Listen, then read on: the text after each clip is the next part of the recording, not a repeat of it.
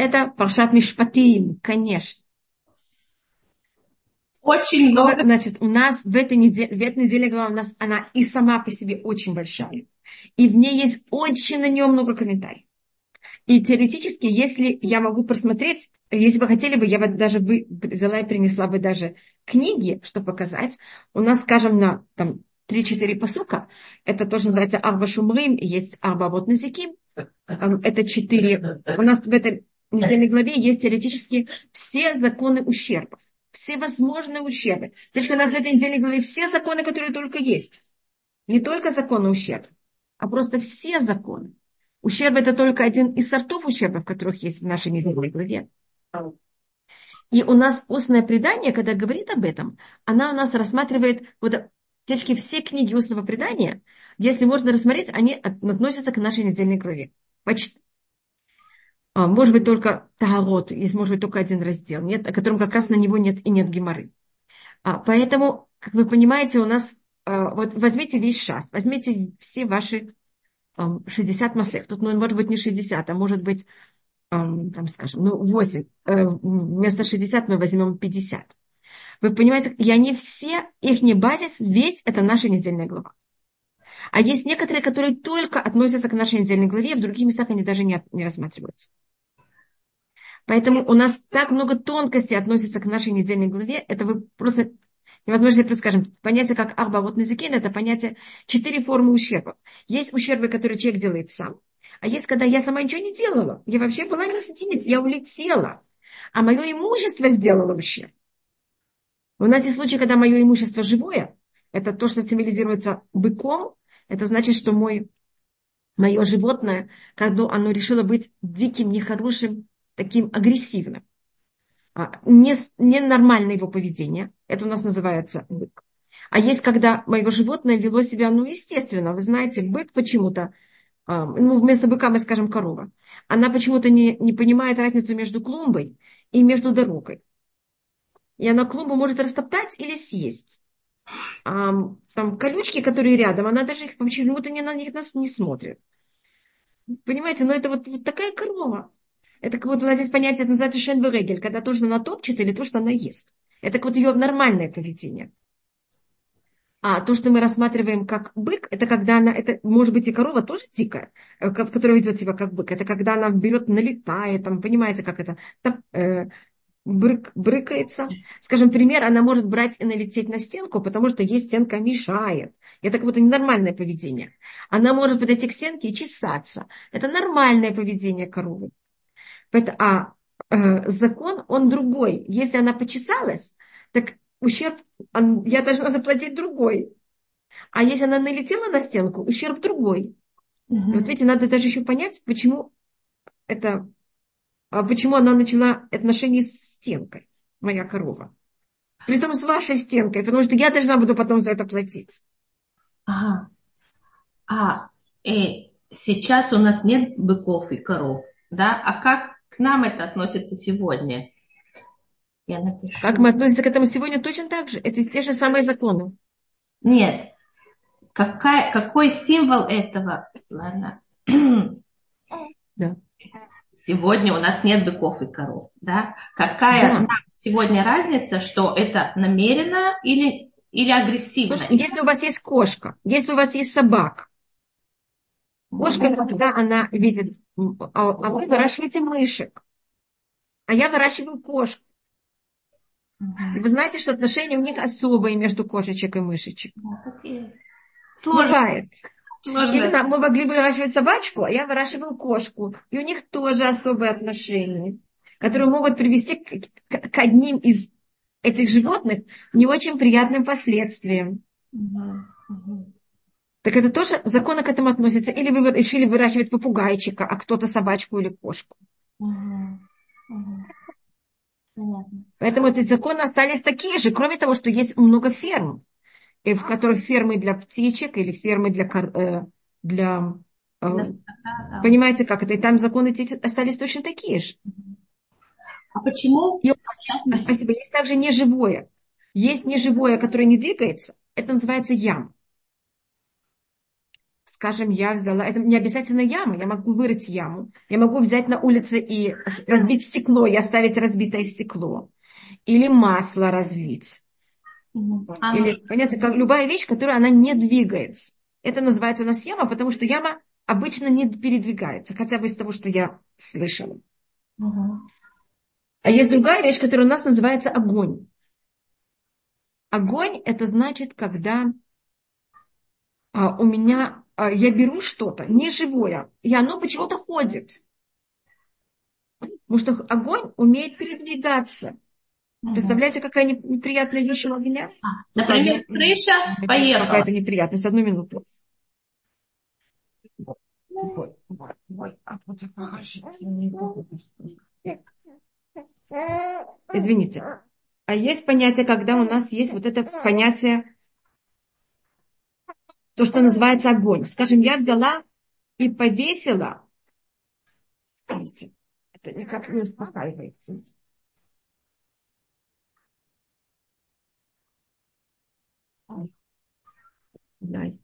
Мне принесли внучку и не забыли принести ее сосочку. Представляете, какой ужас!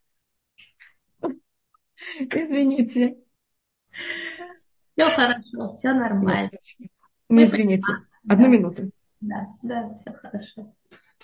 אברהם, תהיי מוכן לנדנד אותך? אין לי מוצץ, אין לי בשביל המוצץ.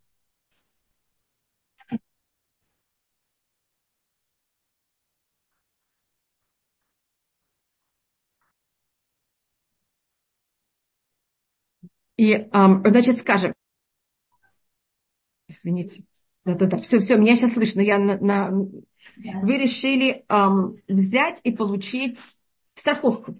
Только, пожалуйста, не учитесь от меня. Не, не принимайте это в счет. И эм, для этого, если вы знаете, я вам могу рассказать, только тоже не учитесь, что если вы сожгете ваш дом, вы можете получить, получить страховку. И кто-то решил этим использоваться. Но огонь был непослушный, и он из этого дома перепрыгнул в другой. Угу. И другой дом пострадал. Я зажгла огонь в моей квартире. Я имею право делать себя дома, что я хочу. Угу. Но видите, он взял и перепрыгнул. Да. Или, например, дерево упало на участок, или крыша. Я не слышу вас. То же самое, если я взяла на, на веранду, я повесила эм, я хотела брать, и сейчас еще немножко будет Песах, вы знаете. Мне, у меня уйма ковров, которых у меня нет. Но представьте, что у меня есть уйма персидских ковров. Их надо их всех вытряхивать и выветривать. Я их всех решила взять, повесить на веранду. А вы решили тоже перед Песаком взять ваш, эм, как он называется, сервис эм, а, да. Дрезден. из э, китайского Фарфора. Фарфора. Вы знаете, фарфора, китайский фарфор. Там непонятно какого эм, из их эм, царей, понимаете, какого, ну, совершенно датируешься непонятно до какого века, вы его тоже поставили вниз для того, чтобы там проветрить.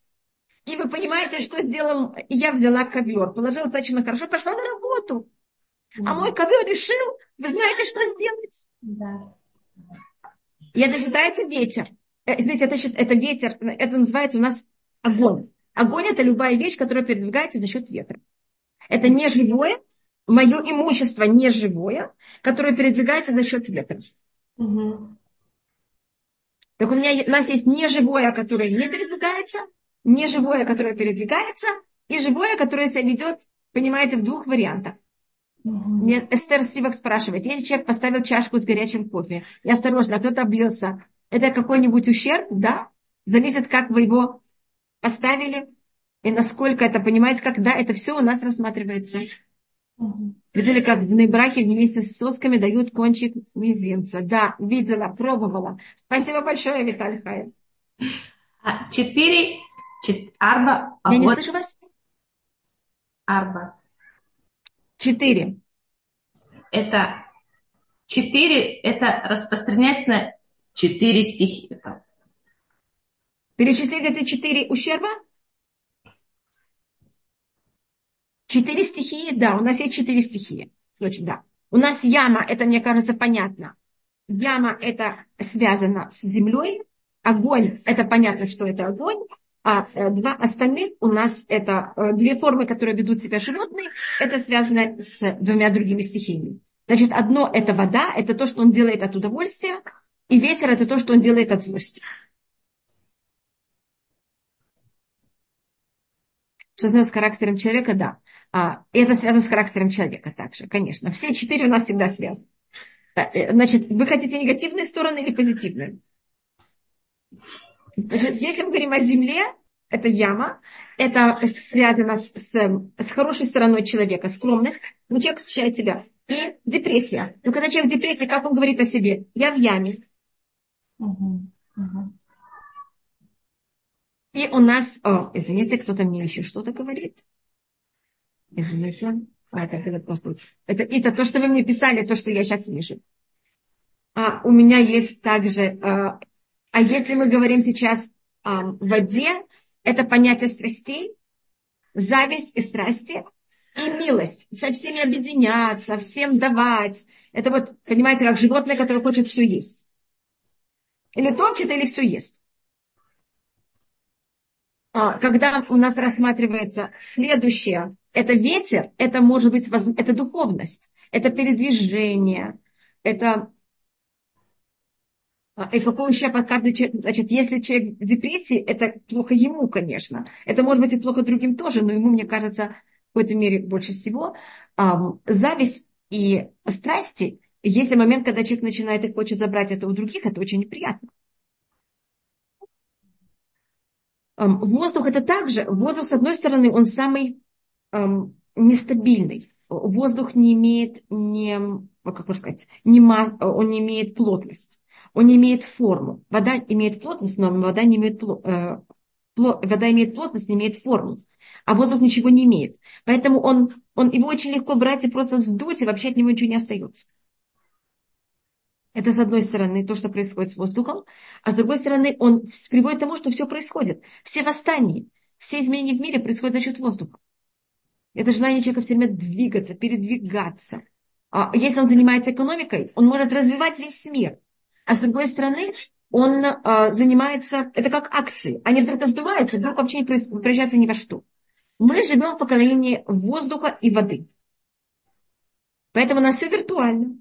И это значит, все есть, а в мгновение ничего нет. Вы нажали не на правильную кнопочку, или кто-то нажал на то, что не надо, все исчезло. Потому что все не... Понимаете, это воздух. С другой стороны, это имеет громадную силу. Это может всех поднять и, перевер... и все перевер... Э, взять, и все перевернуться. И огонь – это энергия. Это самая высокая вещь. С другой стороны, если огонь, он негативный, он сжигает. Это жестокость, ненависть. И от огня ничего не остается. Остается пепел. Скажем, если это вода, значит, если это земля, она хоронит, но вещь остается. Вода это просто покрывает и уносит в другое место. Воздух это разносит. Но делит это на малюсенькие частицы, но сама вещь остается, только ее очень тяжело забрать. А после огня ничего нет. Но огонь это энергия, без воды, без огня ничего нет. Он самый высокий, все поднимает на высоту. Значит, да. И огонь, он имеет очень много энергии, радости. Это его плюс. Но он также имеет высокомерие. И доминантность.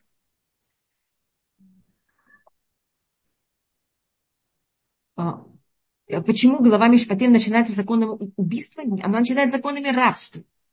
Есть ли связь между законами десятизречения? Да. Первый закон – это Пашад эм, Мишпатим начинается, вы можете просмотреть, законы рабства. Потом будет закон убийства. А, почему законы рабства? Так первым делом, значит, тут можно смотреть с очень многих сторон. Одна вещь это потому, что эм, мы, когда рассматриваем законы, о ком мы должны заботиться больше всего, это о самой слабой части населения. А раб – это самая слабая часть населения. Он слаб и в плане психологическом, и в плане физическом.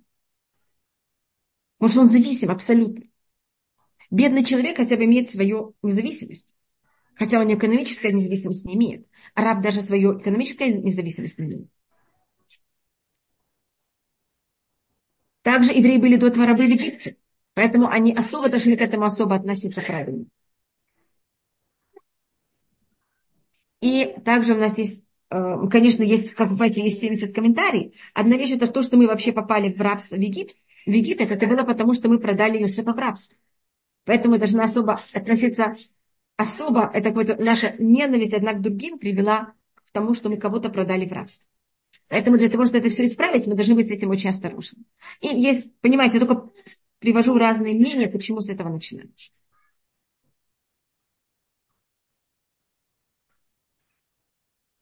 Вы хотите, чтобы я к отнеслась хорошо? Только минуту, я возвращаюсь еще мгновенно. Извините.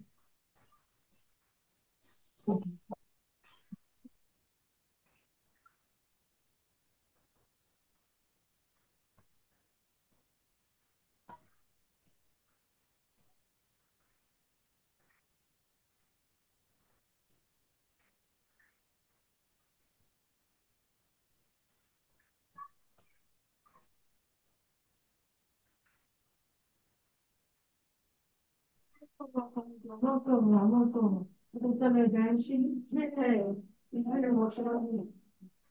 you.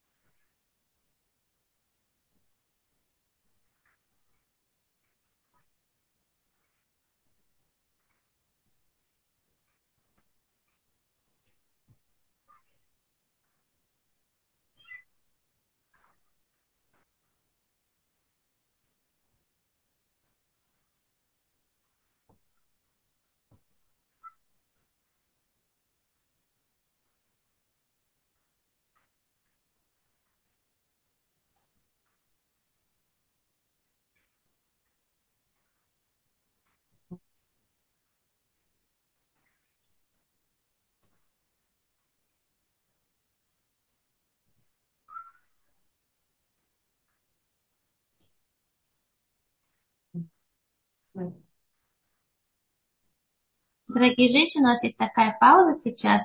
Мы можем, вы можете э, позвать своих подруг. Пожалуйста. Э, скоро начинается месяц Адар. Как увеличить огонь радости? А, для этого, для того, чтобы увеличить радость, мы должны понять, у каждого из нас, это мой папа всегда нам говорил, есть свое, своя вещь, которая именно ему дает радость. Скажем, моему папе радость давала природа. И папа у нас считает, что, мне кажется, может быть, мы говорили уже об этом, что человек ответственен за того, чтобы он был радостный. Это не, что кто-то меня должен радовать, а это моя ответственность к себе. Как себя радовать? Мне кажется, мы можем видеть это маленького ребенка, он всегда, естественно, себя как-то радует. Он себя качает, он себе поет, он себе что-то делает, он себя как-то радует. Он себя как будто, он умеет как-то старается себя сам успокоить, если это хорошо и правильно воспитанный ребенок, он обычно не ждет, чтобы кто-то его успокоил. Он, кроме того, он помнит, как его старались это ему делать. И он это сам делает себе. И всего, что мы делаем маленьким деткам, они как будто каждый из них находит, что же его именно... И мы тоже обычно понимаем, что же его успокаивает.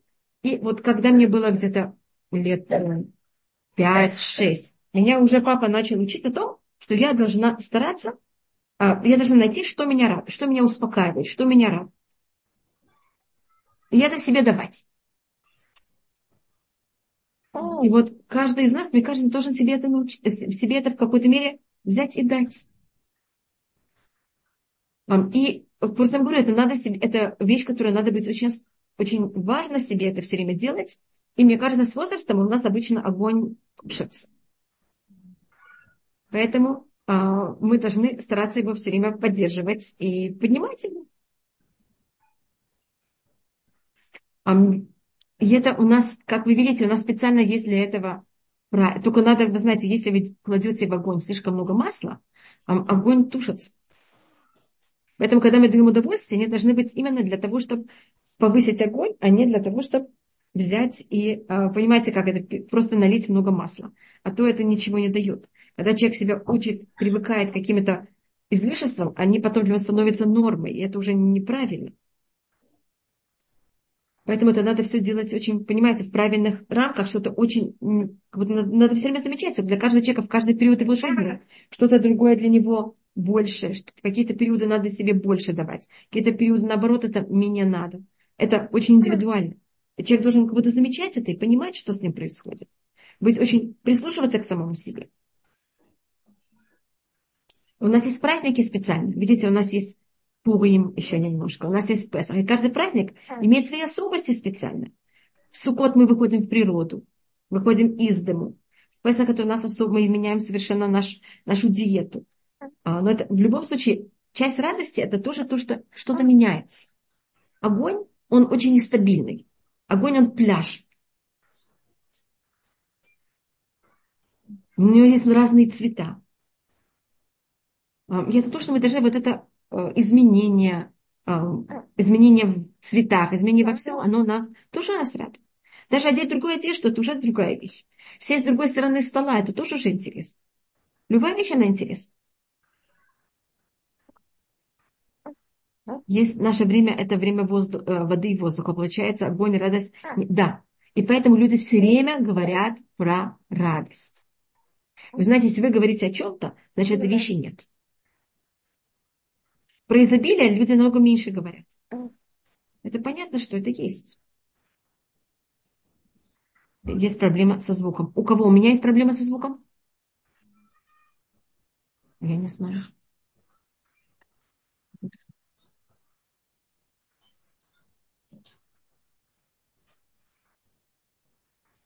Нет, я не знаю никаких проблем со звуком.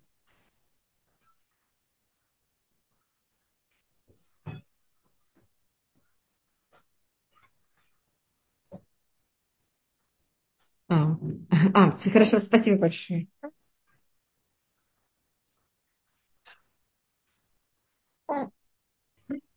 А, какой, а, какая символика всех законов? Законов каких? А, Пурим, вы имеете в виду? Это почему именно они? Я, э, вы имеете всех законов Пашат Мишпатим? Законы глава Мишпатим. Законы глава Мишпатим это просто почти все законы. А, значит, у нас рассматривается, что когда было э, дарование нам Тору, мы получили ее в трех этапах. Значит, как будто у нас был первый этап. Это когда мы стояли у горы Синай.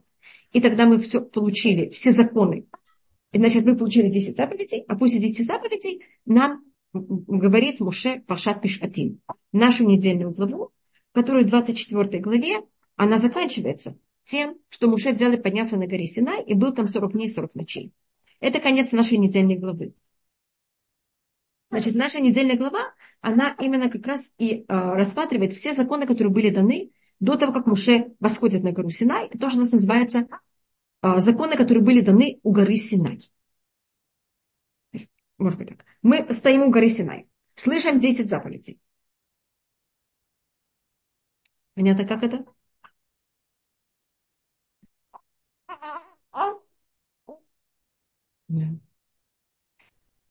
Значит, момент, когда э, и тогда, после этого, значит, мы стояли на горе Синай, слышали 10 заповедей, и потом Муше нам берет. И оно 10 заповедей, это же недостаточно. Это же этот корень всех законов. Надо же также понимать, как их э, понимать, соблюдать, какие у них символики. Видите, какая радость? Поэтому нам тогда взяли, э, и Муше тогда нам берет и дает законы, которые у нас сейчас пошел Мишпати. Потом Муше берет, восходит на гору на 40 дней и 40 ночей.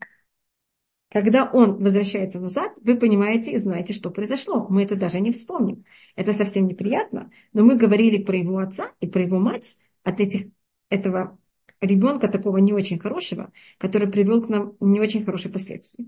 Когда мы говорили о ущербах, если вы помните, я говорила о одном таком ущербе. Также я говорила про мое имущество, животное, которое делает ущерб. Это не просто именно выбрали быка, выбрали, могли выбрать также лошадь. Лошадь, она а, легается. Выбрали быка, который, конечно, он и бодается, или может легаться также. Но это также потому, что он отец эм, теленка. Значит, это символика золотого тельца. Просто говорю, почему мы в это выбрали. Спасибо. э, была, Паршат Мишпатим была дана в первый этап. Значит, мы берем 10 заповедей и Паршат Мишпатим, который разъясняет нам вся Паршат Мишпатим. Но здесь заповеди мы слышим от Всевышнего. Какие-то два мы слышим от Всевышнего. Мы сначала слышим все 10 заповедей, как одно слово от Всевышнего. Потом что-то не, не, вообще невозможно представить. Потом Муше берет, и, а потом Всевышний повторяет нам два первых заповеди отдельно. И потом Муше все остальные вкусы. И потом нам разъясняют все Пашат Муше разъясняет нам все Пашат Мишпати. Потом Муше восходит на гору Синай на 40 дней 40 ночей. Возвращается. Видит, что произошло. Сжигает золотого тельца, восстанавливает еврейский народ. И тогда строится э, переносный храм. Скиния. После этого Всевышний больше с Муше не говорит на горе Синай. Он говорит с Муше из Оэль-Муэд, из Скини. Это то, что у нас называется, что все законы были даны у горы Синай, все законы были потом повторены нам еще раз. Беоэль Муэд из Скини. Потом мы, э, и это у нас конец после Золотого Тельца, все законы, которые говорятся в Пашатке Теса, и вся книга Вайкра, и начало книги Бамидба. Мы потом тронулись в дорогу. И как мы только тронулись? Мы взяли, послали разведчиков. И это привело тоже к не очень хорошим последствиям. И тогда у нас 38 лет тишина. Нет разговора Всевышнего. Даже если есть на очень низком уровне. И потом, когда мы доходим до степей Муава, мы там берем и получаем еще раз все законы за. Это книга Дворы. Значит, мы получили три раза все законы. Это называется Беар Синай, Буэль Муэд, Бебахот Муав. В, на горе Синай, в, э, в Скини, в Оэль Муэд, это в миниатюрном храме, и в степях Муав. Поэтому можем рассматривать почти каждый закон, как он повторяется каждый раз. Конечно, это не просто повторение, это разъяснение, это добавляются некоторые детали. Скажем, запрет а, брать и смешивать молоко с мясом, повторяется три раза. Точно так же. Лот и вашель гдиба халибимо говорится в Туре три раза. Именно в такой последовательности. Один раз пашат мишпатим, второй раз после, в пашат китиса после золотого тельца, и третий раз в пашат ре а, после разведчика.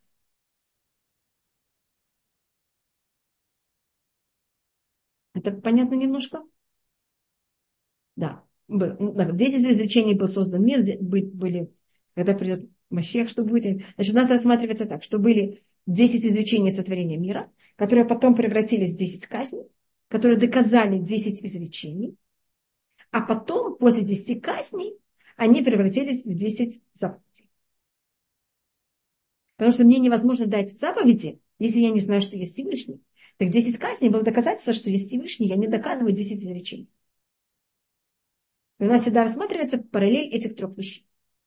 Видите, я тоже сейчас отмерила три вещи. У нас есть гора Синай, у нас есть а, Оэль Муэд, и у нас есть потом а, Авод Моав. Это степи Моав. А, то, что мы получили именно в степях Моава, что-то значит?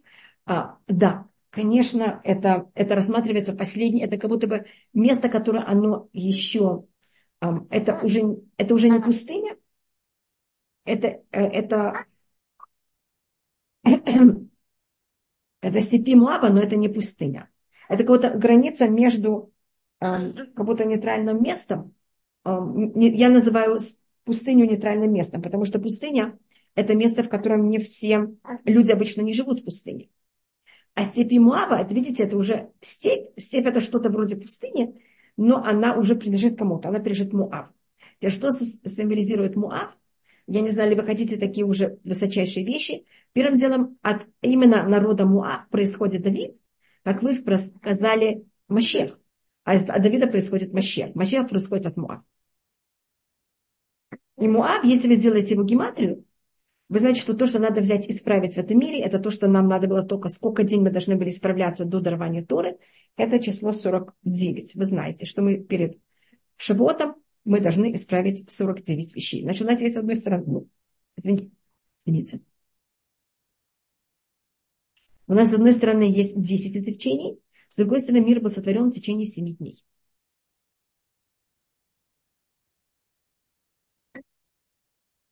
Почему тоже не одним? О, то, что, это то, что вы спросили, извините, что я просто не видела дальше, что вы спросили. Может быть, я закончу с, себя, с цепями Муав. Если возьмете гематрию Муав, Мем это 40, Вав это 6, Алиф это 1, Бет это 2. Что это вам дало? 49. Значит, мир был сотворен с помощью 10 изречений в течение 7 дней. Поэтому в этом мире есть, когда мы говорим о вариантах поведения, у нас есть 7, 7 вариантов, 7 помножить на 7 это 49. И Муав это все 49 негативных вариантов. И поэтому перед тем, как мы входим в Израиль, мы получаем Тору уже как исправить все возможные варианты неправильно. И поэтому Машиах должен произойти из Муава, потому что он должен исправить все эти 49 а, неправильных вариантов, потому что пока все эти 49 неправильных вариантов, которые были вложены в сотворение мира, они исправлены, как вы понимаете, Машех не может прийти. Поэтому он приходит именно А. а. Это то, что вы спрашиваете, вы знаете, кто это спрашивает? Это спрашивает Перкеавод. Перкеавод говорит, говорит Басара Мамарот Невра Улам. В 10 изречений был сотворен мир. Валёвы Мамары Хады Поли Бага. Но он же может быть сотворен в одним изречении. Эля, но почему же? Дать сахартов, взять и дать, э, просто вы спрашиваете, я просто вам цитирую, потому что даже не надо задумываться. Награду тем, кто берет и исправляет, и как будто сохраняет мир правильно, и исправляет мир. Так если так бы он исправил одно изречение, так он исправляет 10 изречений и наказывать тех, кто взяли и разрушили, если вы что-то сделали в течение одного дня. А это, вы понимаете, ну это, а если вы 10 дней над этим работали, и кто-то это взял потом и разрушил, это намного менее приятно. И наказать тех, кто берут и разрушает мир, который был сотворен с помощью 10 изречений. Это понятно, значит, видите, то, что вы спросили, это а, и, конечно, слово «берешит» считается, это спорная вещь, но глобально считается, что слово «берешит» – это первое изречение. А, если считаешь, что оно не первое, это спорная вещь. И, конечно, можно видеть в слове «берешит» все, что только вы хотите. Даже можно все видеть в букве, первой букве алфавита. А, и можно, конечно, взять и это видеть даже в точке, которая внутри слова бейт. Но я рассмотрю, как слово «берешит». «Берешит» – это «бара», «щит». Сотворил в течение шести дней. Щит на арамейском это шесть. Я просто могу взять слово Берешит и разделить на два. Теперь, если вы знаете, как на иврите пишется буква Бет, у нас есть, она пишется верхняя палочка, потом э, продолжение палочки, потом нижняя палочка. Значит, то, что было сотворено, это не, не, небеса и земля, и объединение между ними. Понимаете, как есть все в слове букве, первой букве алфавита? Или можно рассмотреть точки, которые в середине, которые все объединяет. Что это? А, время было грустно в пустыне столько лет, не, что э, ни одна, что значит точка. Я не, не понимаю. Значит, наоборот, это можно рассмотреть как в пустыне, да. Я думаю, 38 лет, когда евреи были в пустыне, им было очень скучно. Не то, что скучно. Они себя ощущали очень эм, отторгнуты. Это у нас есть предание, это рассматривается в песне песней во второй главе, как там описывается, как любимая бегает и говорит, где мой любимый? И, эм, а любимого нет. Он исчез. Значит, у евреев как будто есть какое-то отношение. Это не про наше время, где любимый. Это, там есть три раза, где мой любимый. Песни песней есть во второй, в третьей и э, в конце. Ишбати от камнот Иерушалаем. Я заклинаю вас дочерью Иерусалима.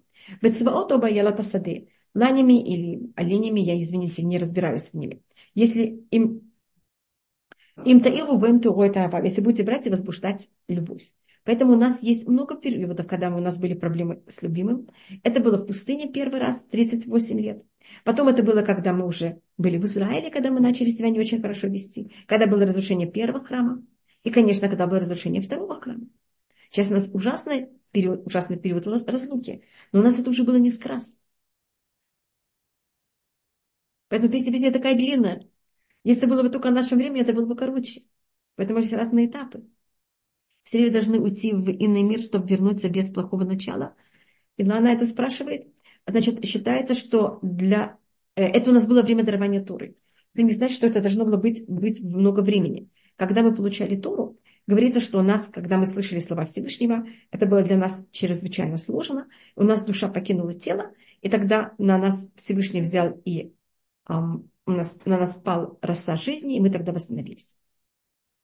Поэтому это может быть на мгновение. Но да, для того, чтобы а, плохое начало ушло, мы должны, наша душа должна расстаться с телом на мгновение. И это у нас говорит также Рамхаль Дерхш. Но это целая тема, если когда-то хотите, можно это раскрыть. А когда принято читать Шира в пятницу, накануне Шивата или сам Шиват, а, принято после зажигания свечей. Особенно у Сварат. Они это читают перед Кабалячем. Но это можно читать в любой момент, когда вы хотите. Но просто если вы хотите, когда это считается. И принято еще читать Шира также в, эм, эм, в Песах. В Шаббат Песах. Потому что это время нашей любви Всевышнего. А любовь, вы знаете, это когда мы не обязаны. Когда мы уже выходим замуж, у нас уже обязанности. А когда мы вышли из Египта до дарования Торы, мы еще в состоянии не совсем а, таком, в котором мы обязаны. А мы еще Тора не получили. И вот тогда у нас это понятие абсолютной любви.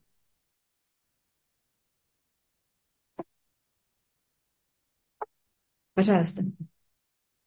А, а в букве Бет уже есть палочка, которая связывает небо с землей. Значит, и что это значит? Это, нет, это вы можете рассмотреть, есть а точка, она в самой середине. Есть, когда это связано со стороны, Всевышний это связал. А вы это можете взять и поставить точку в самой середине. Понимаете, и эта середина, она как будто находится в воздухе. Это имеется в виду, поэтому середина, она объединяет как будто бы. Ее символика это также, если вы хотите ее рассмотреть самостоятельно, тогда эта точка символизирует воздух. Как круг, да. И это можно рассмотреть как круг, да. И тогда это все. Это зависит, как вы ее рассматриваете. Как часть или как самостоятельная вещь. Значит, если вы рассматриваете ее как часть буквы бет, она символизирует воздух, который... И тогда у нас есть духовный мир, физический мир и э, то, что называется э, воздух, которых это объединяет.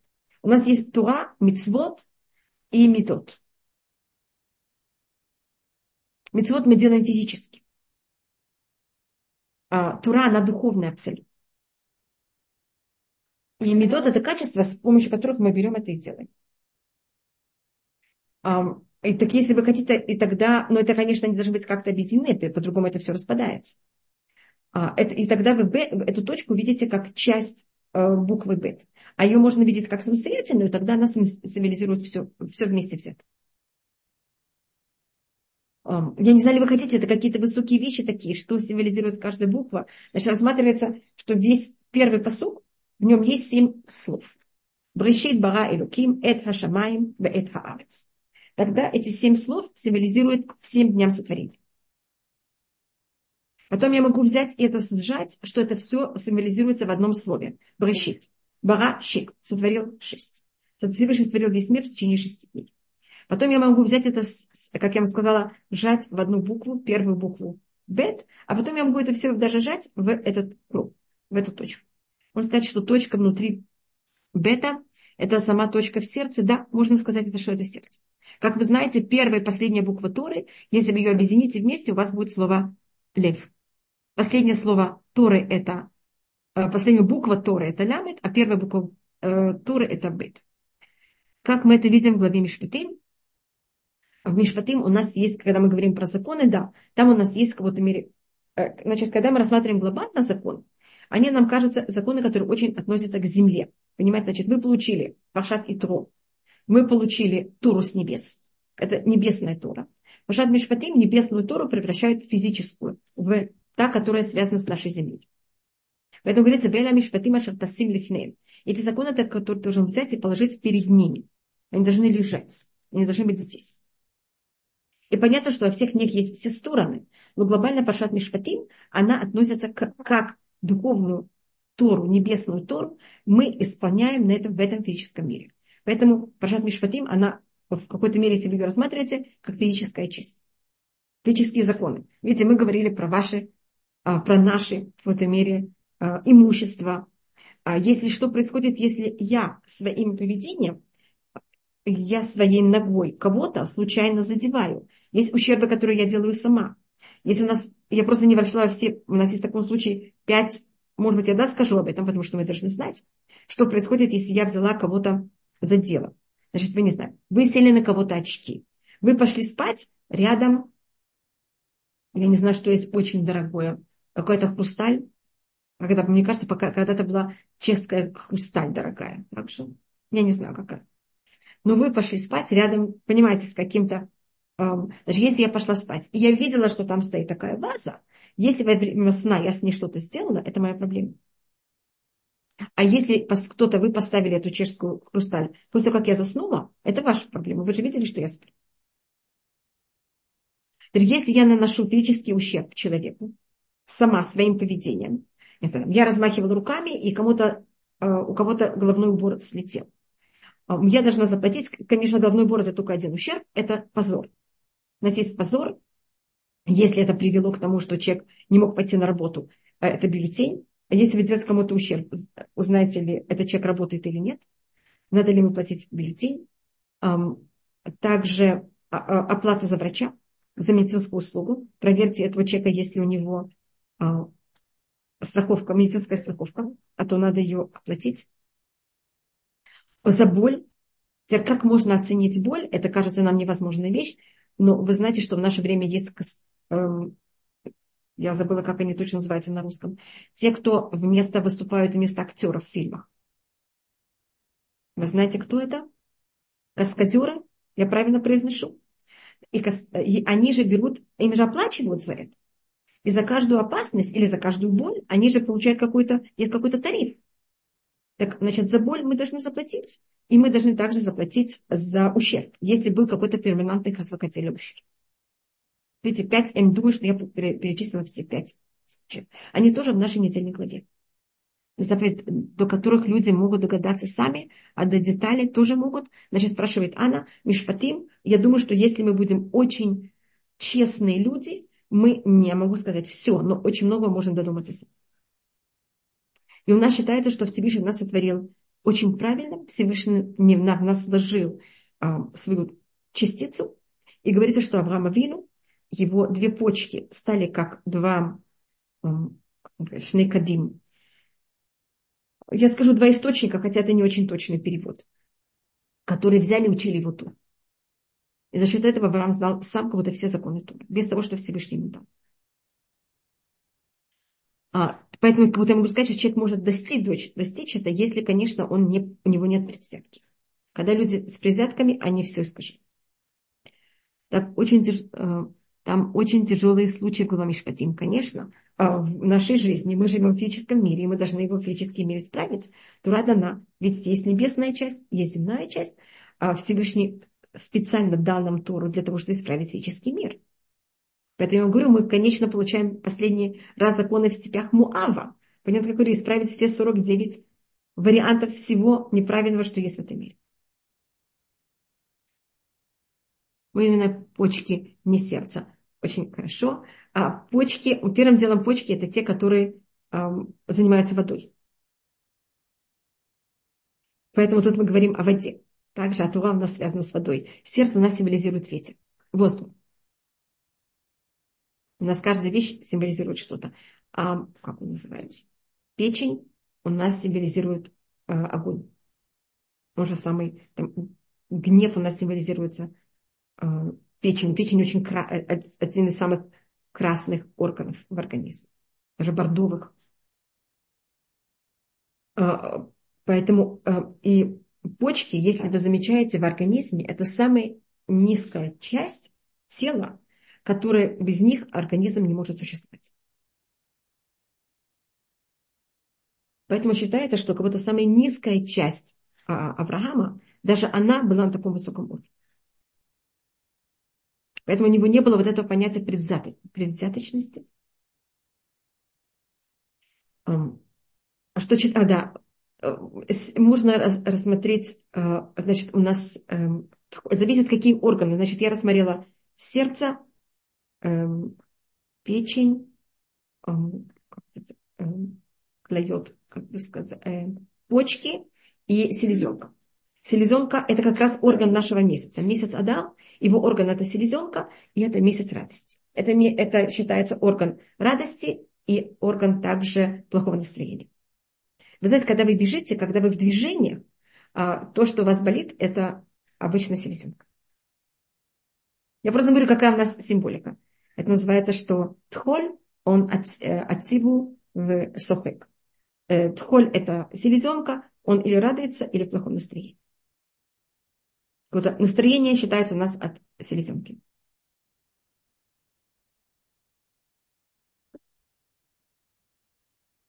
Гнев от печени. Это, по-моему, я сказала у нас. Меня спрашивают, сначала будет храм, а потом Мащех. Это когда придет Мащех, мы будем знать. Есть мнения такие-такие. Но глобально считаю, сначала должен прийти Мащех, а потом должен быть построен.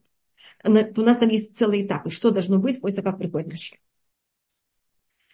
Что вы хотите? А, поджелудочная железа, а я не знаю, как она называется. Поджелудочная железа – это ляв-ляв. Не знаю.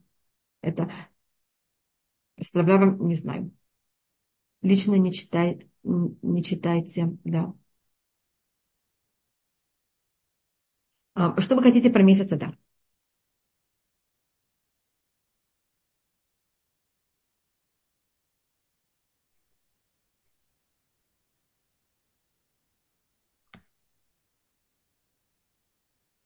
То есть, смотрите, мы э, также в месяц Адар, как вы знаете, в Пугы, когда мы радовались, это тоже можно рассмотреть о том, это было не просто радоваться. Э, и можно так рассмотреть, как... Э, значит, обычно мы радуемся, когда мы получаем какую-то добавку. Если у нас жизнь, как она есть, это не радость. Радость – это когда вы получаете что-то свыше. Выше того, что для вас считается новым. А вот месяц, то, что нас учит Пуим, это радоваться тем, что есть. Рефуа Шлема, Шарон Зена Батраиса. Говорит, спрашивает устное предание. Чем мы радуемся в, хам, в Пурим? Мы в Пурим также не говорим о Леле, поэтому рассматривается, почему не говорим о Леле. Мы остались в Персии. Мы остались рабы Ахашвироша. Храм не построен. Эстер остается в доме Ахашвироша. О чем мы радуемся? Мы радуемся, что мы остались живы. Жизнь, это понятно само по себе. Кто говорит спасибо за жизнь? Но вы знаете, что когда Хасва Калеля жизнь в опасности, самая драгоценная вещь для человека – это его жизнь. И то, что для него самое драгоценное, он вообще это даже не ценит. Он это только оценивает, когда она в опасности. Тогда он понимает, насколько это самый величайший подарок, который Всевышний ему дал. И в Пурим мы доходим до этой радости, что мы рады просто потому, что мы живы. Если доходит до этой радости, он рад всегда и в любой ситуации. Он оценивает все. И тогда любая вещь, она еще добавок, потому что жизнь сама уже подарок. И это вот умение в Пуим дойти до корня радости. До корня того, что есть у человека. Нахон, наш э, в, в Пуим это день рождения, день смерти э, Мушира Бейна также. Конечно мы, почему нам так ужасно про пленных? Потому что мы хотим их живых и радостных, и мы хотим, чтобы они жили и жили в нормальной ситуации. Но мы же живем уже в этой нормальной ситуации. Понимаете, как это? Нам больно за кого-то другого, но мы сами не оценим то, что мы жили. И то, что мы у себя дома. Видите, как, какой тут есть, какое противоречие? Что есть в корне радости, только если радость в связи с Всевышним. И радость – это также эм, жизнь и создание жизни. В этот момент, когда мы находимся как-то в корне того, что мы ощущаем, что мы продолжаем жить, мы создаем, это вещь, которая дает нам больше самую большую радость. Потому что когда Всевышний создавал мир, это была радость. Поэтому любое объединение дает радость, если это правильное объединение. Потому что создает какое-то совершенно что-то новое, что не было до этого. Любая встреча. Любая встреча у нас еще с одним днем, который не было вчера. Это что-то новое.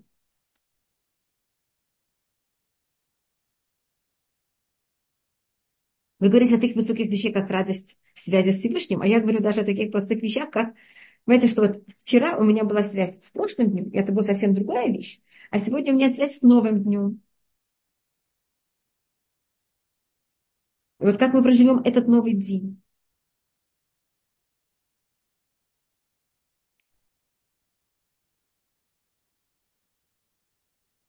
Что меняется в сотворении.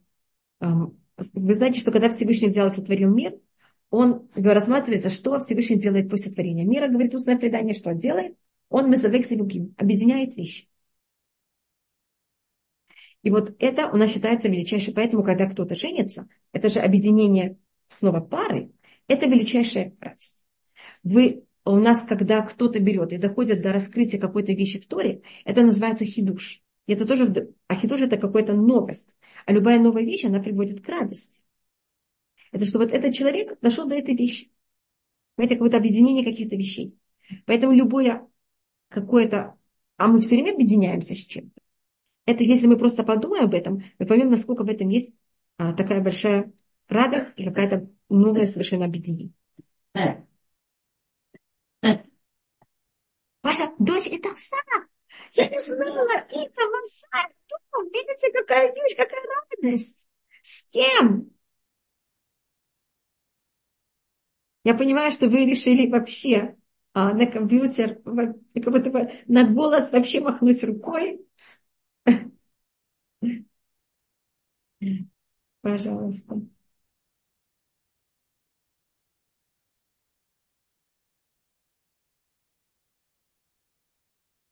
Извините, что так, видите, у нас сейчас а, объединение в молчании.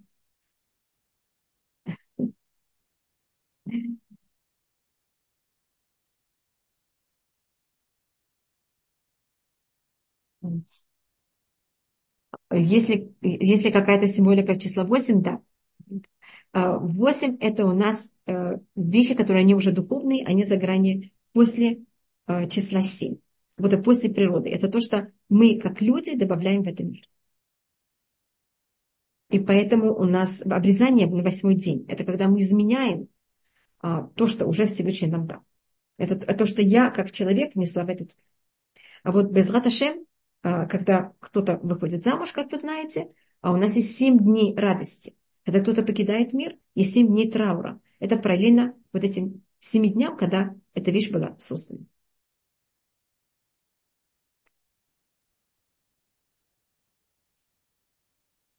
Что мы можем э, взять на задание от главы Мишпатим на эту неделю? На эту не, не, не, неделю вы имели в виду, да? Это я прочитала правильно, как первый раз. Извините, я, если бы я знала, что я хорошо знаю русский, я бы даже не посмотрела еще раз. Но я всегда подозреваю, что мой русский нехороший, и поэтому я всегда а, читаю еще раз. Извините, если на иврите я понимаю, что, это, что имеется в виду. А, значит, это насколько надо быть осторожными в отношении физическими, простыми, как, будто, как надо правильно относиться к нашему физическому миру. Не улетать от него, и не рассматриваешь то, что важно, что я имела в виду. А важно тоже, что вы сделали другому. И как надо быть осторожными э, с э, утварями другого человека, с его всеми, понимаете, как и принадлежностями другого человека. Как я должна быть осторожна, когда я вокруг других людей, не размахивать руками. Понимаете, как это не садиться на вещь перед тем, как я не посмотрела, может быть, там кто-то решил взять и положить очки. Но если я вывешиваю что-то, проверить, какой будет ветер в, этом, в этот день. Может эта вещь моя полететь вниз или нет?